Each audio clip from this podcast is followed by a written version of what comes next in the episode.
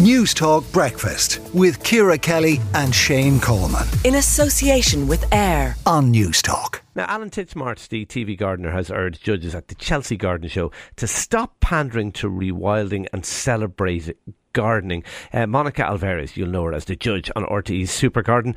Do you agree with Alan Titchmarsh? A hundred percent no. really?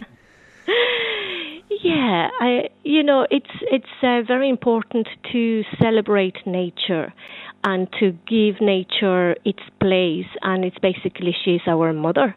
She's the one that taught us the balances and the beauty um, and how everything works in perfect, um, um, you know, uh, some with wildlife and plants and soil organisms. And if we were to arrogantly separate ourselves as horticulturalists from it, I think we would be uh, okay. def- definitely making a huge mistake. Look, you're an expert in this area. I'm not, but I looked at the entry that won the Chelsea uh, Garden mm. uh, uh show last year. It looked like a cross to me between the Beverly Hillbillies and Little House on the Prairie.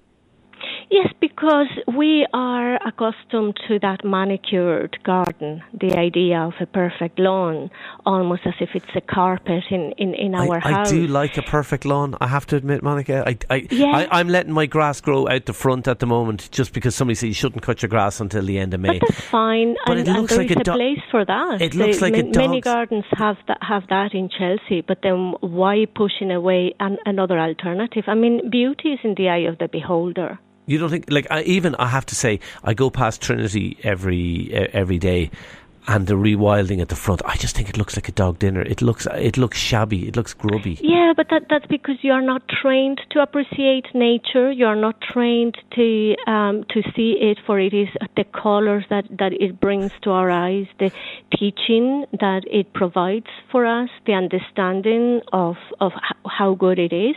So you are not trained for that. This is a failing ha- on my yeah. part uh, it's you, you have been hypnotized into thinking that uh, gardening is about manicured areas and um, topiary and green blocks, and you you haven't uh, had the opportunity to see the beauty of movement and.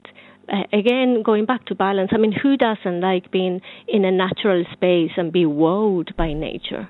who doesn't go to escape? Yeah, I get that, but in an urb in an urban setting, it, it to me it looks incongruous. Well, in, in an urban setting, precisely is where we need it the most because we've already taken away from nature, we've tarmacked everything that was there, and now we want to manicure it further.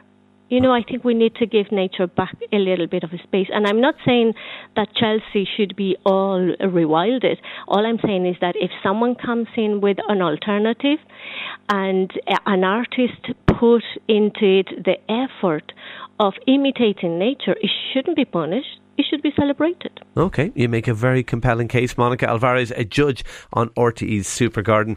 Thank you for talking to Newstalk Breakfast. Do you agree with Monica? Or are you like me? Are you well, untrained, it would seem, and just preferring that kind of uh, carpet like uh, grass look. Uh, let us know what you think. Uh, 087 1400 106. You can WhatsApp us for free.